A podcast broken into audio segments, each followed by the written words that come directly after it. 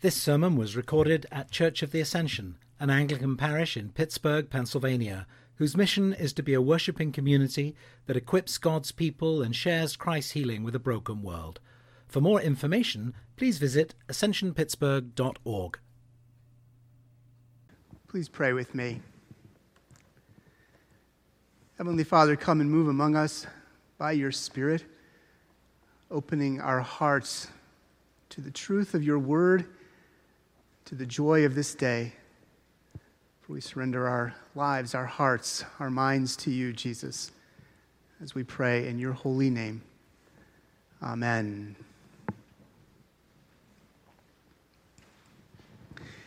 A few weeks ago, I saw a meme on Facebook that said, This is the lentiest Lent I've ever lented.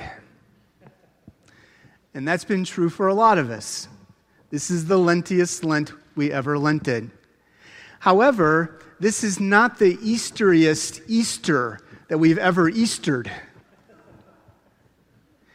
We're used to gathering in full churches and shouting, Alleluia, Christ is risen, the Lord is risen indeed, Alleluia. Instead, this morning, we processed down a center aisle lined with empty pews. But many have worked and are working right now on your behalf to bring the Easter celebration into your home. We recognize that though this Easter is strange, it's still Easter. Christ has risen. We will celebrate. Now, interestingly, as you hunker down in your homes on this Easter morning, feelings of confusion and uncertainty and anxiety that you may have actually align quite well with the feelings of the disciples on that first Easter morning. They were confused, uncertain about the future, fearful and anxious.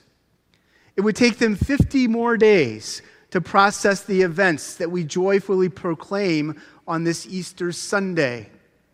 I'm praying it won't be 50 more days before we're able to come back together and celebrate. But in the midst of this Easter's strangeness, we could focus on our feelings and lament the difficulty of these days. And we have, and we do. But instead, this morning, I want us to consider three startling claims that Easter makes. Claim number one Jesus rose from the dead.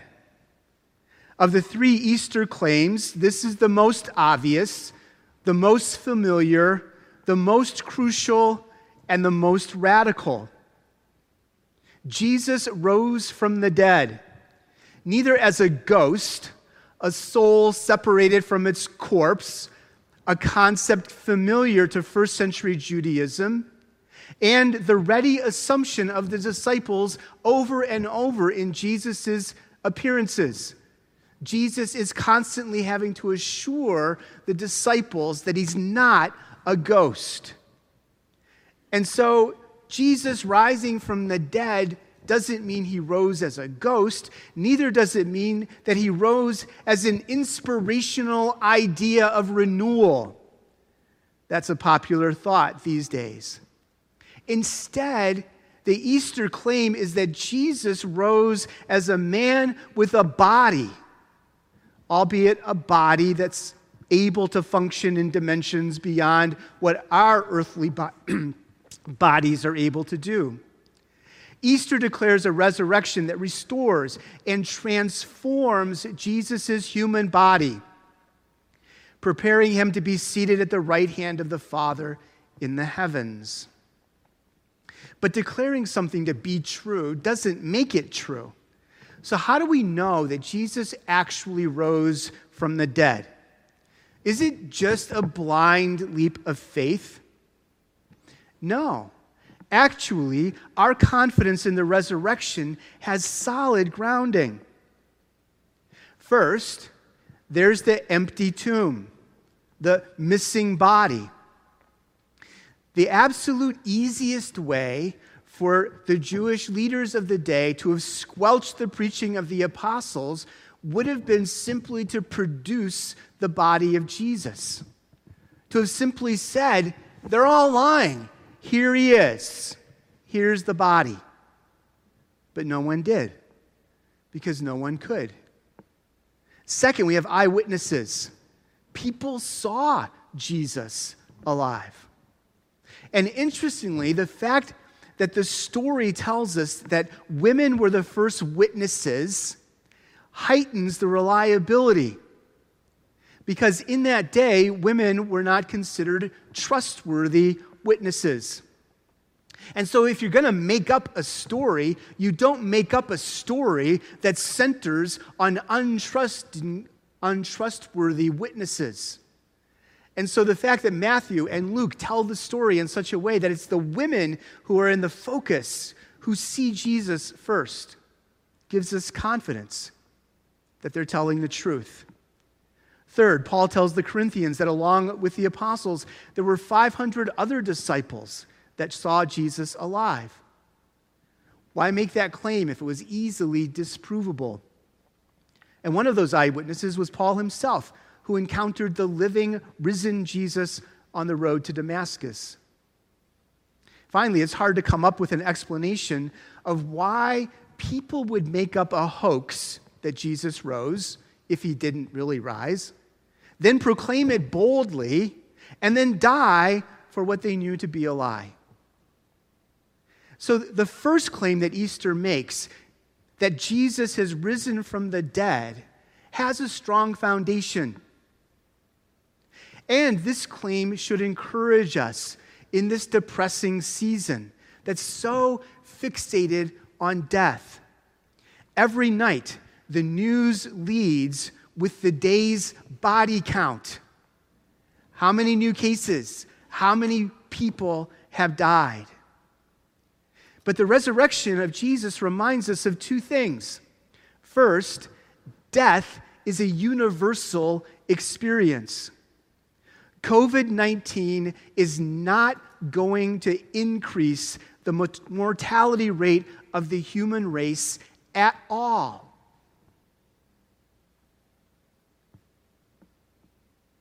People who don't die from COVID 19 will die of something else.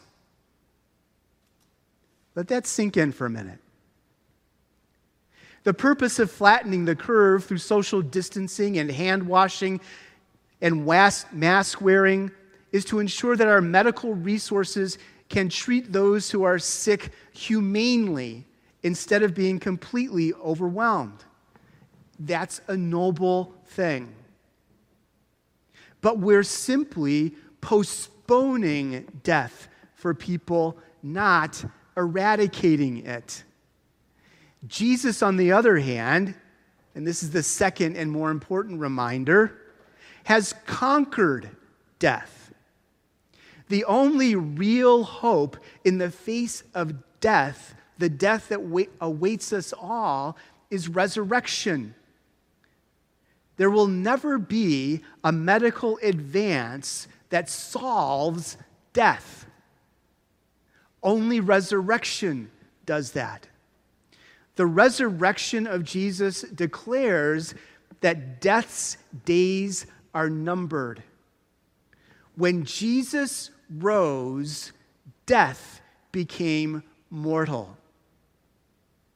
When Jesus rose, death died. So here's the second claim not just that Jesus rose, but that Jesus rose as part of God's unfolding plan. Jesus' death was a horrific injustice, but it was not an accident.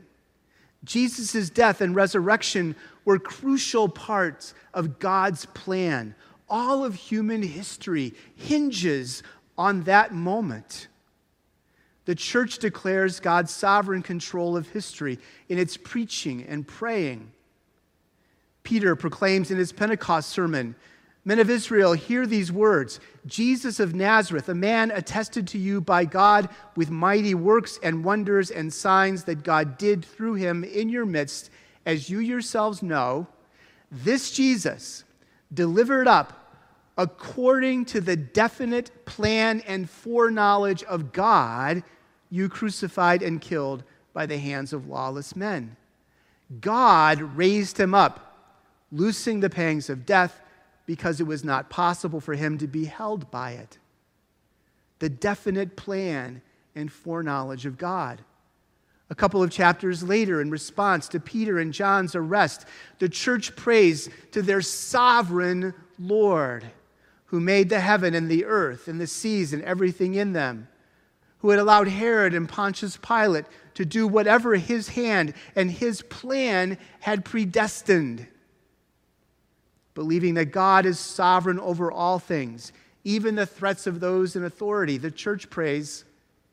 And now, Lord, look upon their threats and grant to your servants to continue to speak your word with boldness while you stretch out your hand to heal, and signs and wonders are performed through the name of your holy servant Jesus. And in proclaiming the gospel to Cornelius and his household, Peter reminds them that Jesus is the one appointed by God to be judge. Easter then claims that God is working everything together into his plan. As with the claim that Jesus rose from the dead, then, the claim of God's sovereign plan brings us comfort in these days. Novel coronavirus is novel to us, but not to God. God was not surprised. He is not currently fretful or confused. He's not wringing his hands and muttering to himself, God is not quarantined.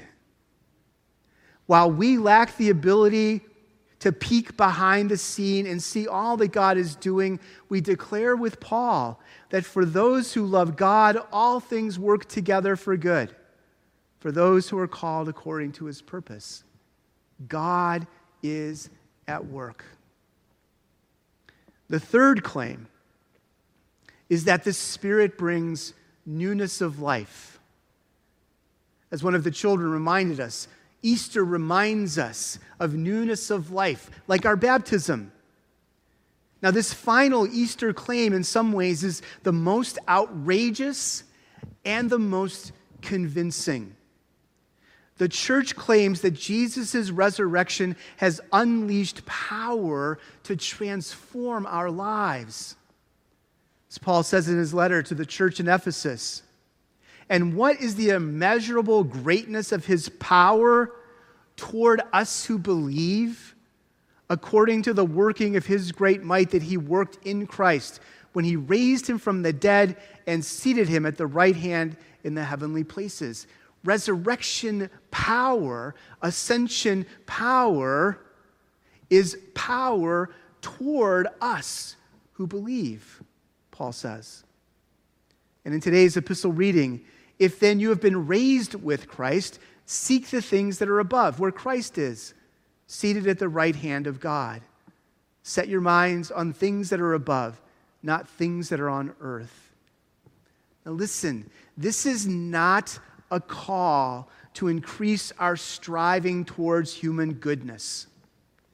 It's a call to a deep, prayerful connection with Jesus as the vine that results in his life flowing through us, his branches. Paul says the fruit of the Spirit is love, joy, peace, patience, kindness, goodness, faithfulness, gentleness, self control. Those aren't bootstraps we pull ourselves up with. Those are gifts that come by being connected to Jesus through the Spirit.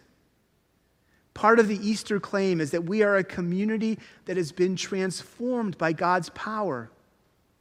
When Peter and John stood before the Sanhedrin, the Sanhedrin looked and recognized they had been with Jesus.